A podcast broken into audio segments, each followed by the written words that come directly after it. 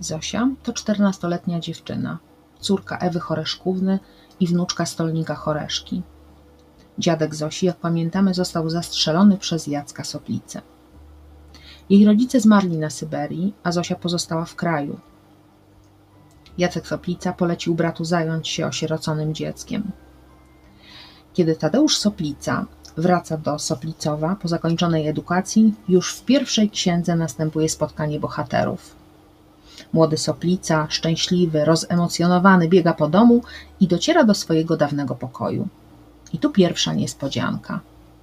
Porozrzucane niedbale rzeczy kobiece. Druga niespodzianka, za oknem wypielęgnowany ogródek.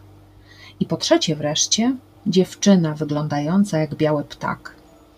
Zosia była ubrana w białą poranną suknię, a na głowie Tadeusz zobaczył niby aureole. Były to po prostu nakręcone na papiloty włosy, które oświetlało słońce. Wszystkiemu winne jest w tej scenie słońce, bo Tadeusz nie przyjrzał się dokładnie Zosi. Zresztą tak byli przerażeni, zaskoczeni tym spotkaniem, że ona krzyknęła, a on po prostu wyszedł. Mickiewicz opisuje ich spotkanie jak spotkanie obłoku z jutrzenką. Podczas uczty na zamku Tadeusz pomylił zresztą Zosię z Telimeną i wynikły z tego komplikacje, ale o tym w następnym odcinku. Zosia zwróciła też uwagę hrabiego, który podglądał ją w sadzie. Wydała mu się wtedy nimfą, która, jak się okazało, bawiła dzieci i pasła gęsi. To były główne zajęcia dziewczyny. Do towarzystwa Zosia została wprowadzona przez Telimenę, zresztą na wyraźne polecenie sędziego Soplicy. To wtedy Tadeusz dostrzegł swoją pomyłkę. A w księdze dziesiątej ustalono plan zaręczyn Zosi i Tadeusza. Odbywa się to jednak w dramatycznych okolicznościach, ponieważ Tadeusz musi z Soplicowa uciekać po walce z Moskalami. Mickiewicz przepięknie opisuje scenę pożegnania. Zosia mówi: Pan odjeżdżasz tak prędko, ja panu na drogę dam podarunek mały i także przestrogę. Niechaj, niechaj pan zawsze z sobą relikwie nosi i ten obrazek, a niech pamięta o Zosi. Niech pana Bóg Pan, niech Pana Pan Bóg w zdrowiu i szczęściu prowadzi i niech prędko szczęśliwie do nas odprowadzi. Umilkła i spuściła głowę. Oczki modre ledwie stuliła, z rzęsów pobiegły łzy szczodre, a Zosia z zamkniętymi stojąc powiekami milczała, sypiąc łzami jako brylantami. Piękne i czyste, niewinne jest to pożegnanie. Po roku zobaczymy ich już jako parę narzeczonych kiedy Zosia wyznaje Tadeuszowi miłość. Pozwolę sobie również przeczytać ten fragment. Nie pamiętam już dobrze, to się dawniej działo. Wiem, że wszyscy mówili, iż za mąż iść trzeba za pana.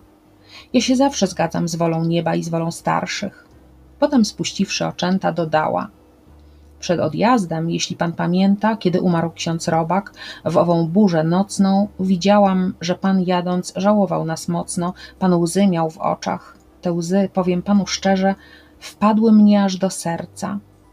Odtąd panu wierzę, że mnie lubisz.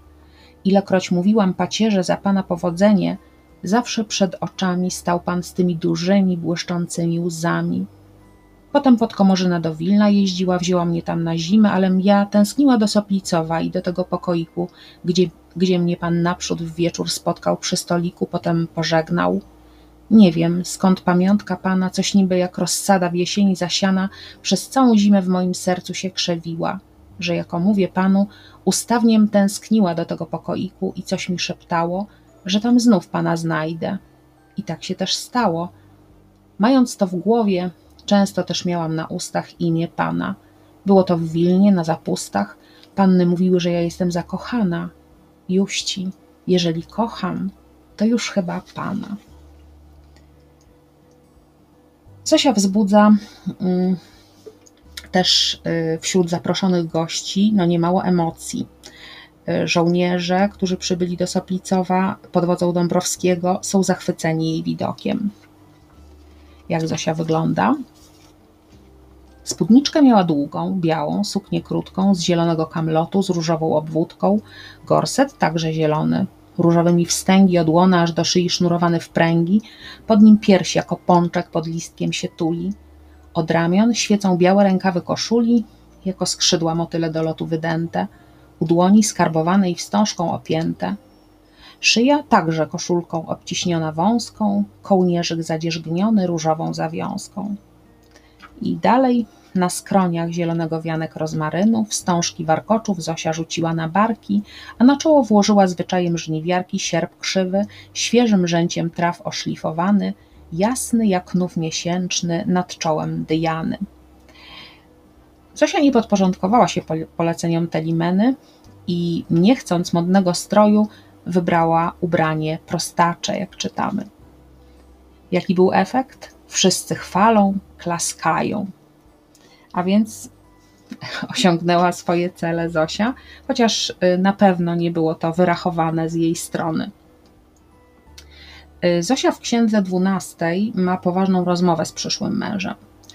Tadeusz chce dać wolność chłopom, dać im ziemię i żyć z, z żoną na wsi. Y, Zosia po wysłuchaniu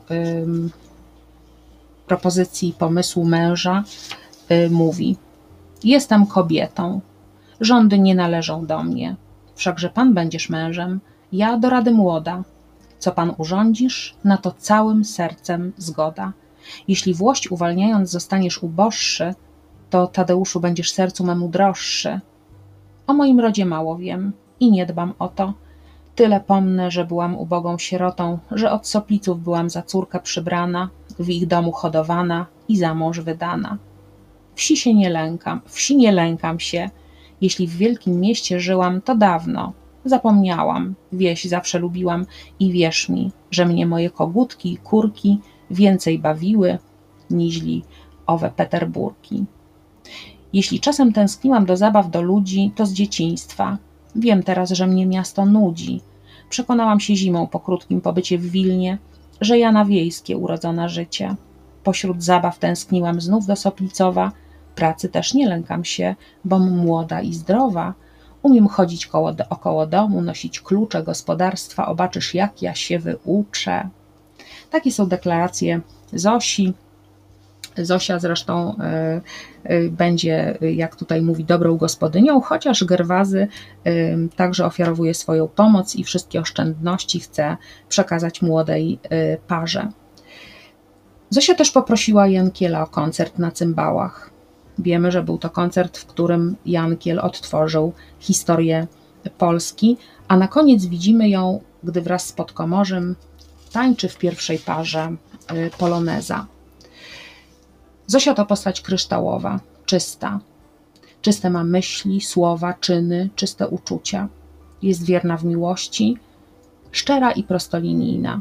Oprócz tego patriotka.